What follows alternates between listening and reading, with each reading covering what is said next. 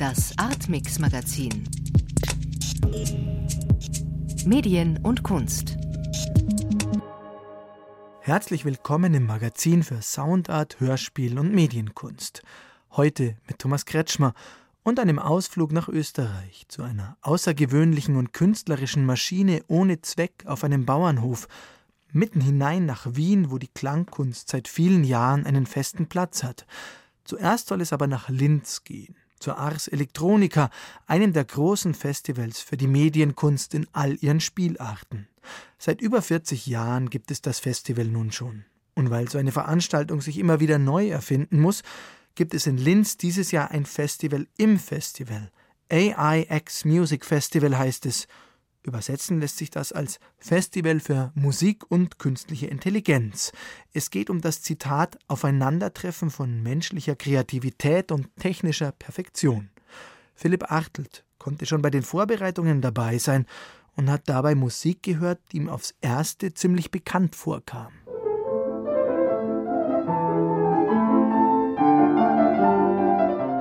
Na, haben Sie es erkannt? Mozarts A-Dur-Sonate, aber dann doch irgendwie auch nicht. Nach ein paar Tönen schleicht sich Musik im Stil von Chopin in die Komposition, die ein Flügel im Linzer Ars Electronica Center vorträgt. Ganz allein, ohne Pianisten. Hier sehen wir ein Klavier, das selber spielen kann. Und das Klavier wird kontrolliert von einem AI-System. Das AI-System, von dem der Computer- und Musikwissenschaftler Ali Nikrang spricht, ist eine künstliche Intelligenz, Sie hat auf menschlichen Befehl den Hybriden aus Mozart und Chopin komponiert.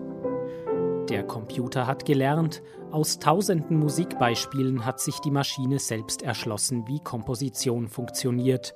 Wie klingt ein Mozart? Wie ein Bach? Wie klingen die Beatles? Das ist eigentlich eine Technologie, die zum Generieren von Text benutzt wird. Und sie haben das Modell nicht veröffentlicht, weil sie gedacht haben, das Modell könnte gefährlich für die Gesellschaft sein, weil es so gut funktioniert. Ali Nikrang vom Ars Electronica Future Lab ist recht offen für die neuen Technologien und Entwicklungen, sieht aber auch die möglichen Gefahren. Fake News und Chatbots, die totale automatisierte Kontrolle unseres Denkens und Handelns. Bei der Musik sahen die Entwickler diese Gefahr offenbar nicht, und so kann heute jeder am heimischen Computer mit der künstlichen Intelligenz spielen und spielen lassen. Es können wahrscheinlich viel mehr Leute sich musikalisch ausdrücken. Ja, ich muss jetzt nicht Musik studiert haben. Das Modell macht mir Vorschläge und ich kann meine Gefühle sozusagen dort wiedererkennen und sagen, da fühle ich mich mehr zu Hause. Die Gegenposition wäre ja durchaus, jeder hat Stimme, alle können musizieren. Also Enabling heißt einfach zum Beispiel singen lernen, viel eher als ein weiteres Gerät bedienen, das man nicht versteht. Die neue Technologie kann auch Angst machen, selbst wenn es nur um Musik geht, so argumentiert Volkmar Klien, Professor für Komposition. Wenn man da jetzt irgendwelche Artikel drüber schreibt, ob die Akkordfortschreitungen tatsächlich überzeugend genug waren, dann ist das ein Teil davon. Aber was mich mehr interessiert, sind eigentlich die dadurch sich auch ergebenden Machtverhältnisse. Machtverhältnisse, Künstliche Intelligenz in der Musik wird dominiert von den großen Unternehmen, von Google, Spotify und Sony. Der ideale Komponist kann immer schauen, wie reagiert die Kundschaft drauf. Und wenn man es schafft, Musik jetzt nicht mehr nur so auszuwählen, dass das die Lieblingslieder abbildet, sondern tatsächlich optimiert zugespielt wird auf die psychologische, biologische Situation des Menschen, ist es natürlich ein sehr wirkmächtiges Werkzeug, um Leute zu lenken auf einer sehr unbewussten Ebene. Volkmar Klien ist dennoch auf der Ars Electronica vertreten mit einer Performance, an der künstliche Intelligenz mitgewirkt hat. Er wird das Glockengeläut des Stifts St. Florian in Schwingung versetzen, inspiriert durch die Tonfolgen aus dem Computer. Ich habe den Akkord hier, Akkord A, Akkord B, generiere mir 100 Wege von hier nach dort und dann schaue ich einfach, was da rauskommt und was ich davon brauchen kann. Es ist ein Vorschlagwerkzeug, das aber keinerlei verpflichtende Macht hat über einen natürlich. Und insofern war es reizvoll, mittels künstlicher Intelligenz an eine Maschine heranzugehen, die ganz stark geprägt wird von Physik. Die totale Kontrolle, bei den Glocken versagt sie, Schwingungen, Obertöne, Nachklang, all das entzieht sich der Kontrolle der künstlichen Intelligenz. Ali Nikrang von der Ars Electronica scheint da weniger pessimistisch, trotzdem hat er den digitalen Output wieder in die analoge Welt gebracht. Der Computer hat sich Mahlers unvollendeter Symphonie angenommen und sie, basierend auf dem Thema, weitergeschrieben. Ali Nikrang hat die Orchestrierung übernommen, die vom renommierten Bruckner Orchester auf dem Festival gespielt wird. Hier hören wir gerade ein virtuelles Orchester. Was der Computer noch nicht kann, ist musikalische Konzepte und Emotionen verstehen. Was ist eine Fuge? Was macht ein Requiem aus? Und trotzdem stellt man verwundert fest, wo die Grenze zwischen Maler und Computer ist, verschwimmt. Das ist erstaunlich, aber es klingt bisher halt doch nur nach technischer Perfektion, bei der irgendwo noch das letzte bisschen Verständnis fehlt. Philipp Achtelt war für uns auf dem Festival für Musik und künstliche Intelligenz im Rahmen der Ars Electronica in Linz. Artmix Magazin Wir reklamieren für unser Projekt, dass es einzigartig ist und das nicht nur in Österreich, sondern weltweit in seiner Form. Also der räumlichen Situation mit der Passage, die wir im Museumsquartier haben, in die jeder ein- und ausgehen kann, wie er will. Das ist einfach als singuläres Projekt auch in Wien gestartet 2003, weil es gab keine Plattform für die sogenannte damals schon so bezeichnete Klangkunst. Der Kurator Georg Wegwert über sein Projekt Tonspur im Wiener Museumsquartier am Rande der historischen Altstadt. Wo früher die Pferde und Kutschen der K&K-Monarchie untergebracht waren, ist heute hinter barocken Fassaden die moderne Kunst zu Hause. Denn die großen Festivals wie die Ars Electronica in Linz sind das eine. Sie bringen blitzartig große Aufmerksamkeit für ihren Gegenstand, aber dann ist fast ein Jahr lang wieder Ruhe. Die Tonspur für einen öffentlichen Raum in Wien dagegen ist immer da. Seit 2003 schon präsentieren Georg Wegwert, Peter Selly und Kolleginnen dort Klangkunst und Soundart. So hat diese Form der Kunst einen festen Ort im großen Wiener Museumsquartier. Inzwischen wird dort die 81. Arbeit präsentiert. Ralf Humann hat sich das Kunstwerk und sein Publikum angehört und angeschaut. Zuerst eine kleine Familie. Mit dem Kinderwagen huscht sie vor mir durch die barocken Arkaden, einem Durchgang zwischen den Innenhöfen des Museumsquartiers. Kein Innehalten hier in der Passage. Weder vorher im nördlichen Innenhof, den das Wiener Architekturzentrum umschließt, noch eine Atempause im südlicher gelegenen Haupthof, der den vulkansteingrauen Bau des MUMOC beheimatet, des Museums moderner Kunst Stiftung Ludwig Wien. Dann passiert ein Männerpärchen in kurzen Hosen die Klanginstallation. Trotz ihrer auffälligen Hawaii-Hemden verliere ich die beiden bald aus den Augen unter den vielen Besucherinnen und Besuchern, die hier flanieren oder in den Enzis liegen. So heißen die farbigen Stadtmöbel, die locker verstreut in den Höfen aufgestellt sind. Auf der Bank in der Tonspurpassage lausche ich weiter der Klangkunst von Natalia Dominguez Rangel.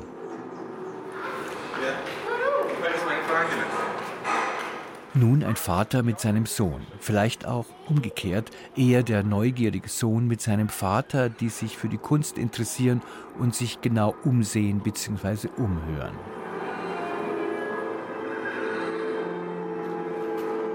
Die beiden mustern den Raum, hell, weiß, an der Decke mit schwarzer, abstrakter Textur und an der einen Wand gerahmte gelbe Grafiken der Künstlerin.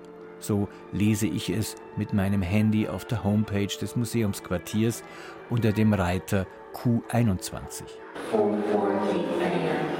Das Kürzel Q21 meint den langgestreckten barocken Fischer von Erlach-Trakt auf der Ostseite.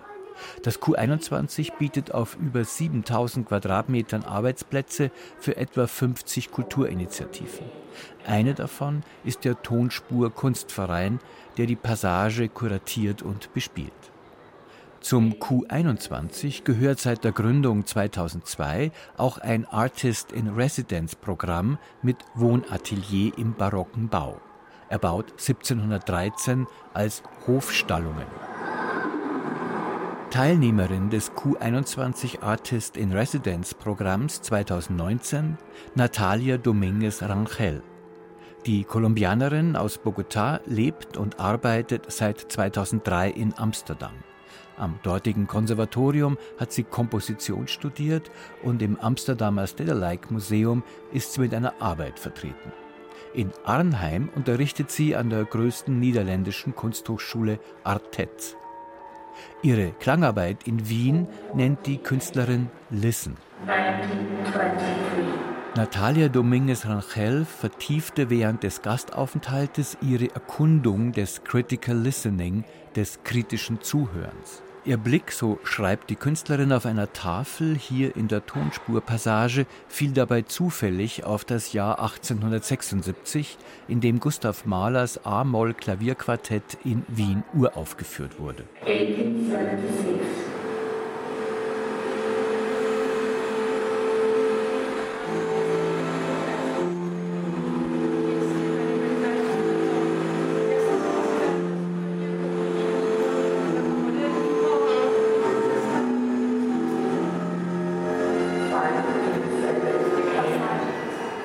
achtkanalige Klangarbeit dauert sieben Minuten und sieben Sekunden.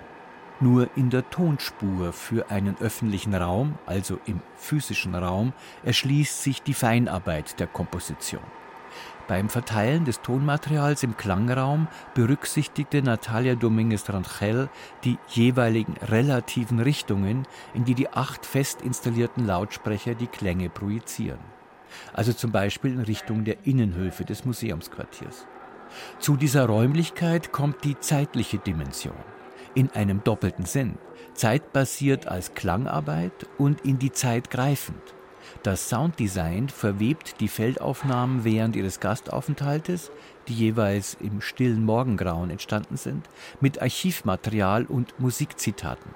Zu einer Klanglandschaft, die die ursprüngliche, also historische, physische Umgebung nachahmt. Natalia Dominguez Rangels Klangarbeit ist die 81. Tonspur für einen öffentlichen Raum seit der Gründung 2003. Listen ist noch bis 21. September 2019 zu hören. Dann folgen Bernhard Leubner und Tom Sherman aka Nerve Theory mit Electric Cars and Electric Guitars.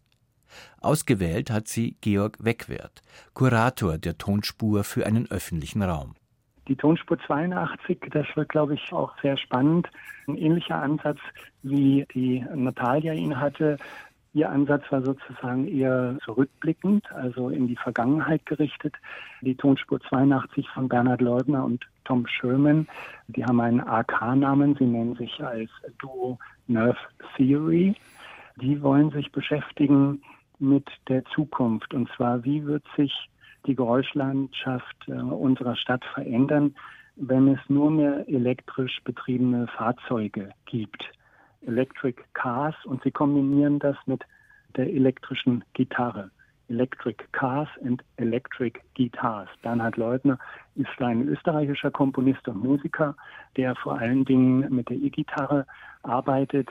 Tom Sherman, Medienkünstler und Autor, hat einen Text verfasst zu diesem Thema, die Veränderung der Geräuschlandschaft unserer Städte, wenn es nur mehr elektrisch betriebene Fahrzeuge gibt oder wenn überhaupt der Verkehr nicht mehr diese Geräusche verursachen wird, zukünftig, wie er ihn jetzt verursacht. Georg Wegwert, Kurator der Tonspur für einen öffentlichen Raum. Ralf Hohmann war in Wien und hat mit ihm gesprochen. Artmix Magazin.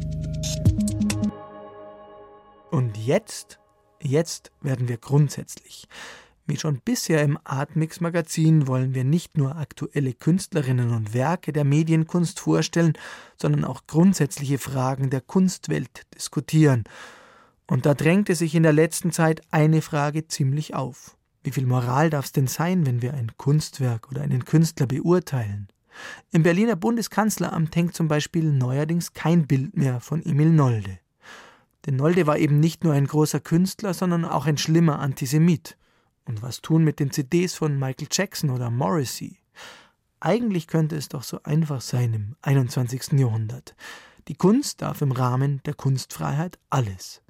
Aber warum beschäftigen wir uns dann so oft mit Künstlern und ihrem Fehlverhalten? Benedikt Mahler sucht nach Wegen durch schwieriges Terrain.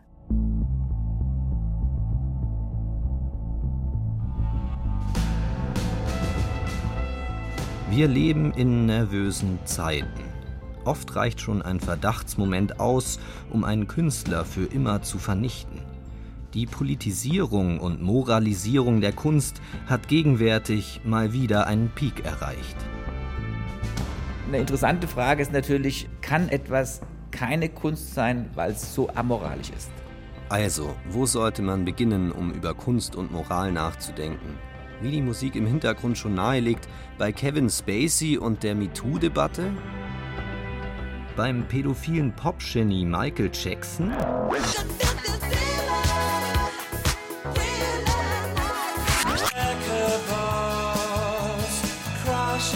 Oder beim rassistischen Smith-Sänger Morrissey?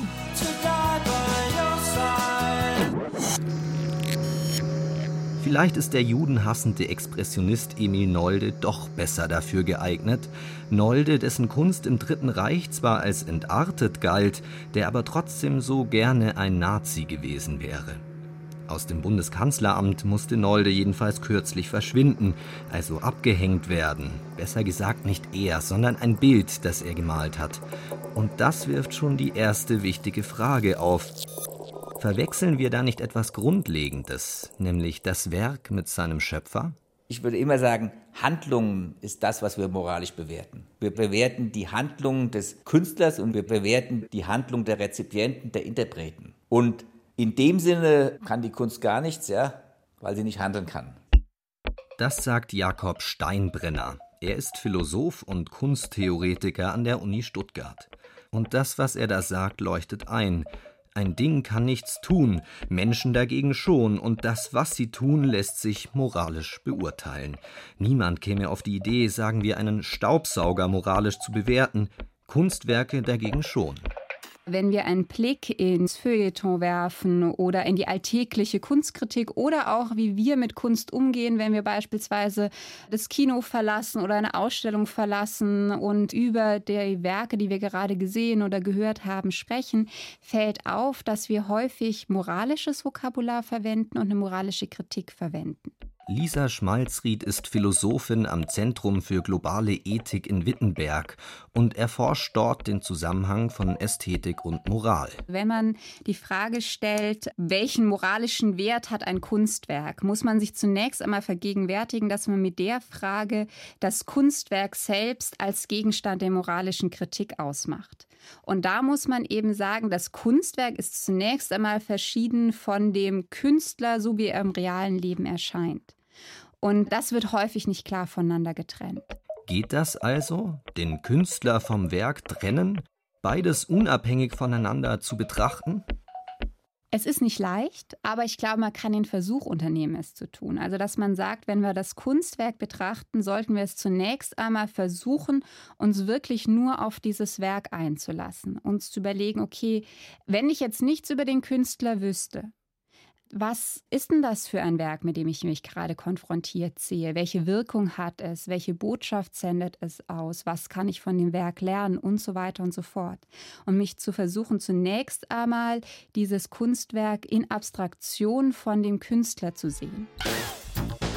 Und das ist wichtig, weil es eben passieren kann, dass in einem Kunstwerk beispielsweise eine moralische Haltung zum Ausdruck kommt, die losgelöst ist von der moralischen Haltung, die der reale Künstler im realen Leben zu dem moralischen Sachverhalt hat.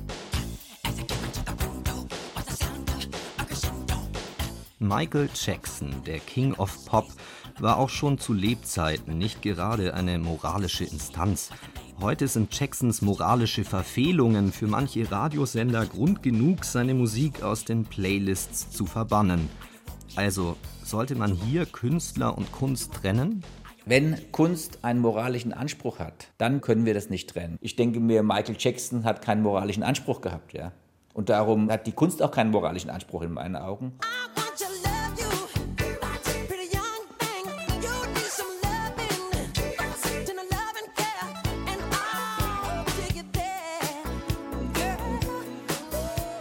I Want to Love You, Pretty Young Thing, singt Michael Jackson in diesem Song. Seit der Doku Leaving Neverland, in der sich die Indizien verdichten, dass der King of Pop tatsächlich Jungs sexuell missbraucht hat, sind diese Zeilen für viele unerträglich geworden. Jackson, der behutsame Verführer des Pretty Young Thing. Was die wenigsten wissen, der Song wurde nicht von MJ selbst, sondern von Quincy Jones und James Ingram geschrieben. Wie viel von der Person Michael Jackson steckt nun also in seinem Werk? Besteht die richtige Interpretation darin, dass wir die Absicht des Künstlers in irgendeiner Form nachvollziehen? Das halte ich für eine fragwürdige Auffassung. Ja, natürlich ist die Auffassung des Künstlers wichtig und auch was er dachte und seine Absichten. Aber ich denke mir, entscheidender ist das, wie das Kunstwerk verwendet wird. Ja, und die Verwendung liegt beim Interpreten. Muss man also die Intentionen des Künstlers im Werk selbst erkennen können, damit sie für die Beurteilung des Werks relevant sein können? Michael Jacksons Musik für sich betrachtet transportiert ja nicht die moralischen Verfehlungen der Person dahinter. Welchen Anspruch hatte er überhaupt mit seiner Musik und wie eng sind Musik und Text miteinander verbunden? Es ist im Einzelfall also immer kompliziert. Die Kunstkritik, also die Kunst der Unterscheidung, muss hier genau hinhören oder hinschauen.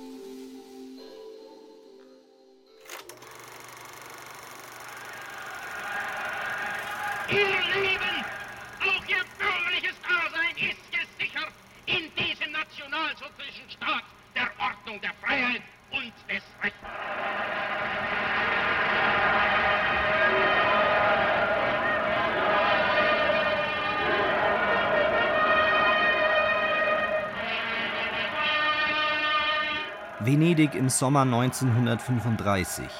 Bei den internationalen Filmfestspielen flackert Triumph des Willens über die Leinwand. Ein stilisierter Dokumentarfilm von Leni Riefenstahl, der den Reichsparteitag der NSDAP abbildet. Man sieht dort Menschenmassen, in Reih und Glied, in Quadraten stehen sie da und jubeln Adolf Hitler, dem Führer, zu.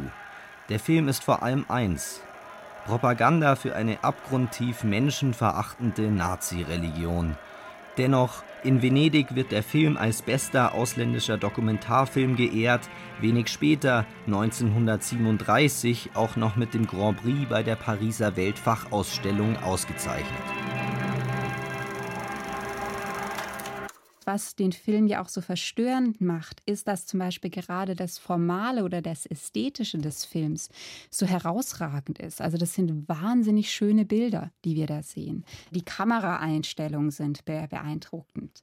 Und diesen Wert dieses Films kann man stehen lassen, den kann und sollte man, glaube ich, auch anerkennen. Und gleichzeitig kann man ihn moralisch kritisieren und man kann dann auch zeigen, dass diese moralische Kritik eben wieder zurückfließt in für die Kunstkritik relevante Maßstäbe. Triumph des Willens birgt gerade in der Retrospektive einen paradigmatischen Konflikt in sich. Formal und technisch ist der Film Avantgarde, ein Meilenstein. Zugleich ist er Träger der nationalsozialistischen Kernbotschaft, setzt diese in furchtbar schönen Bildern in Szene. Michaela Grützen, sie ist Professorin für Filmgeschichte an der Hochschule für Fernsehen und Film in München. Die Form erzählt hier natürlich auch den Inhalt gleich mit. Die stehen ja da sozusagen nicht zufällig mal im Quadrat, sondern hier geht es natürlich darum zu zeigen, das ist hier alles unter Kontrolle. Das hier funktioniert nicht wie in der Weimarer Republik, wo jeder so machen kann, was er will, ne? Sondern im Nationalsozialismus hat jeder seinen Platz in der Ordnung und alles funktioniert und läuft. Die Form erzählt den Inhalt, also die Botschaft in dieser Weise mit und man kann das so nicht voneinander trennen. Den Film nur als ästhetische Erfahrung zu konsumieren, die eindringlichen Bilder zu genießen, wäre also äußerst naiv. Man würde dabei etwas künstlerisch Wesentliches übersehen, nämlich dass hier Form und Inhalt auf so geniale wie beängstigende Weise untrennbar miteinander verbunden sind. Der amerikanische Filmtheoretiker Noel Carroll hat eine ziemlich trickreiche, aber auch ziemlich überzeugende Position dazu entwickelt. Sie verdeutlicht, warum die Nazi-Religion, die in Triumph des Willens bebildert wird, nicht nur ein moralisches, sondern auch ein künstlerisches Problem des Films ist. Das primäre ästhetische Ziel bei narrativen Kunstwerken wie Filmen ist es, die Zuschauer mit der Geschichte zu fesseln, sie voll und ganz in die Geschichte hineinzuziehen. Und ein Mittel, um das zu erreichen, ist es, mit der Geschichte unsere moralische Urteilskraft zu vertiefen. Unsere moralischen Emotionen anzusprechen, kann dramatisch dazu beitragen, uns in eine Geschichte hineinzuziehen. Soweit so klar. Wie ist es aber in Fällen, in denen eine moralisch fehlerhafte Perspektive in einem Film zum Ausdruck kommt, zum Beispiel in einem Propagandafilm wie eben in Leni Riefenstahls Triumph des Willens? Macht es Sinn, hier zu sagen, der Film sei auch ästhetisch defekt, weil er eine moralisch fehlerhafte Perspektive befürwortet? Ich würde sagen, ja. Denn solange die moralische Botschaft des Films fehlerhaft ist, bleibt sie ein mögliches Hindernis für den Film, sein ästhetisches Ziel zu erreichen, nämlich die Zuschauer emotional und intellektuell in die Geschichte zu ziehen. Auf dem Höhepunkt des Krieges mag es so gewesen sein, dass die Zuschauer den moralischen Fehler eines Propagandafilms gar nicht wahrgenommen haben, doch nach dem Krieg dürfte dieser immer offensichtlicher geworden sein. Filme, die Zuschauer einmal begeistert haben, haben sie später moralisch abgestoßen. Und auch wenn das nicht für alle Zuschauer gilt, so doch zumindest für moralisch sensible Zuschauer. In so einem Fall ist ein moralischer Defekt also gleichzeitig ein ästhetischer Defekt eines Films. Es gibt großartige Kunst von furchtbaren Künstlern und Kunstwerke, die als Medium zweifelhafter Inhalte herhalten müssen. Künstlerinnen und Künstler können Botschaften vermitteln und sie wirken damit in der Öffentlichkeit. Haben sie eine besondere moralische Verantwortung? Darum geht's im nächsten Teil dieser Themenreihe.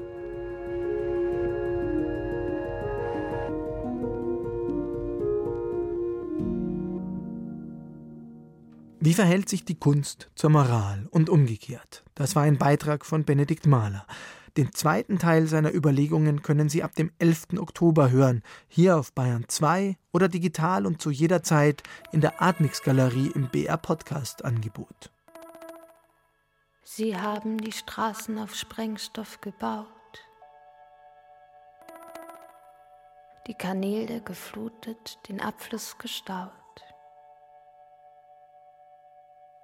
die Luft längst vermengt mit astreinem Asbest. Beton dort gestreut, wo das Gras nicht mehr wächst. Manche Gegenden der Stadt wurden gänzlich abgetrennt.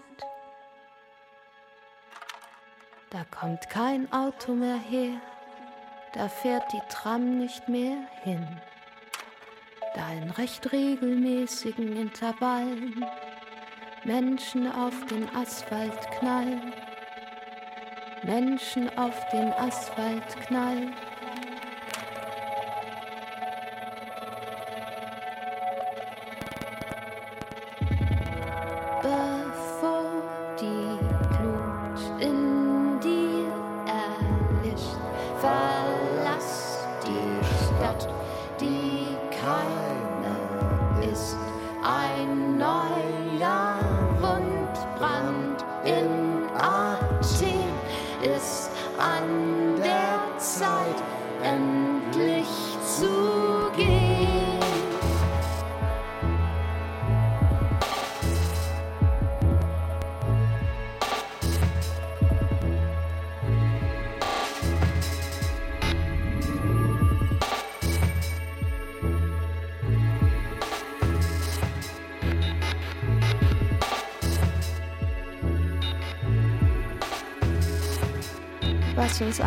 Von dem Weg, der da noch vor uns liegt. Ist das abgestandene Gas, das noch immer durch uns fließt.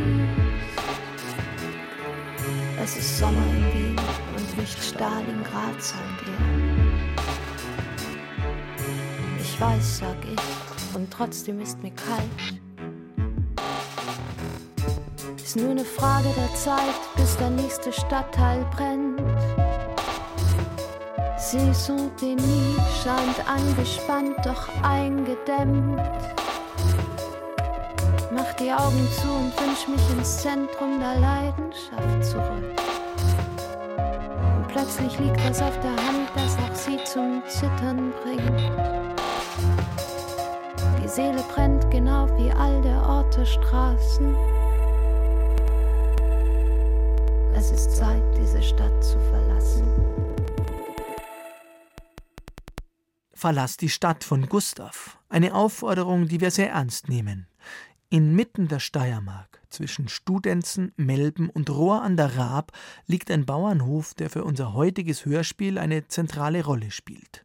Dieser Hof liegt eine knappe Autostunde von Graz entfernt. Regelmäßig kommen Besucher dorthin, denn an diesem ungewöhnlichen Ort befindet sich ein ungewöhnliches Kunstwerk. Sein Schöpfer, Franz Xellmann, ist Vorbild und Inspiration für die Hauptfigur von Magdalena Schrevels Hörspiel Die Bergung der Landschaft, das wir heute als Ursendung präsentieren. Magdalena Schrevel, geboren 1984, kommt aus Korneuburg bei Wien. Inzwischen lebt und arbeitet sie in Berlin. Dort haben wir sie vor der Sendung am Telefon erreicht und gefragt, was ist das für eine Maschine, die der Landwirt Franz Xellmann da konstruiert und gebaut hat? Die Geschichte dieser Maschine geht so, dass Franz Xellmann, ein Bauer aus einfachen Verhältnissen, in den 50er Jahren in der Lokalzeitung ein Bild des Atomiums in Brüssel, das gerade eröffnet wurde, gesehen hat. Und so fasziniert davon war, dass er seinen Rucksack gepackt hat und kurzerhand dahin gefahren ist, um das abzuzeichnen. Es soll die einzige Reise ins Ausland gewesen sein, die er jemals in seinem Leben gemacht hat. Und als er dann auf seinen Hof zurückkam, hat er eigentlich zu bauen begonnen mit der Idee, dieses Atomium auch in der Steiermark noch einmal entstehen zu lassen.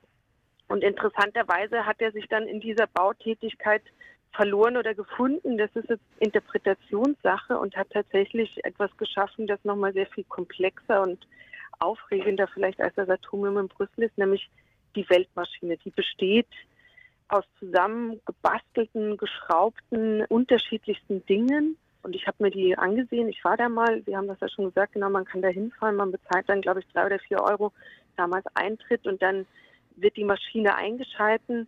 Interessant ist auch noch, dass erzählt wird, als er, also als Franz Zellmann das erste Mal seine Weltmaschine eingeschaltet hat, soll der Strom im Nachbardorf ausgefallen sein, weil die so viel Strom gefressen hat. Und irgendwie ist es einfach ein sehr beeindruckendes Ding. Aber nicht ganz so also, groß wie das Atomium wahrscheinlich. Es ist nicht ganz so groß wie das Atomium, nein. Also der Raum, in dem die Maschine steht, hat so eine Grundfläche von drei mal vier Meter oder zweieinhalb mal vier Meter.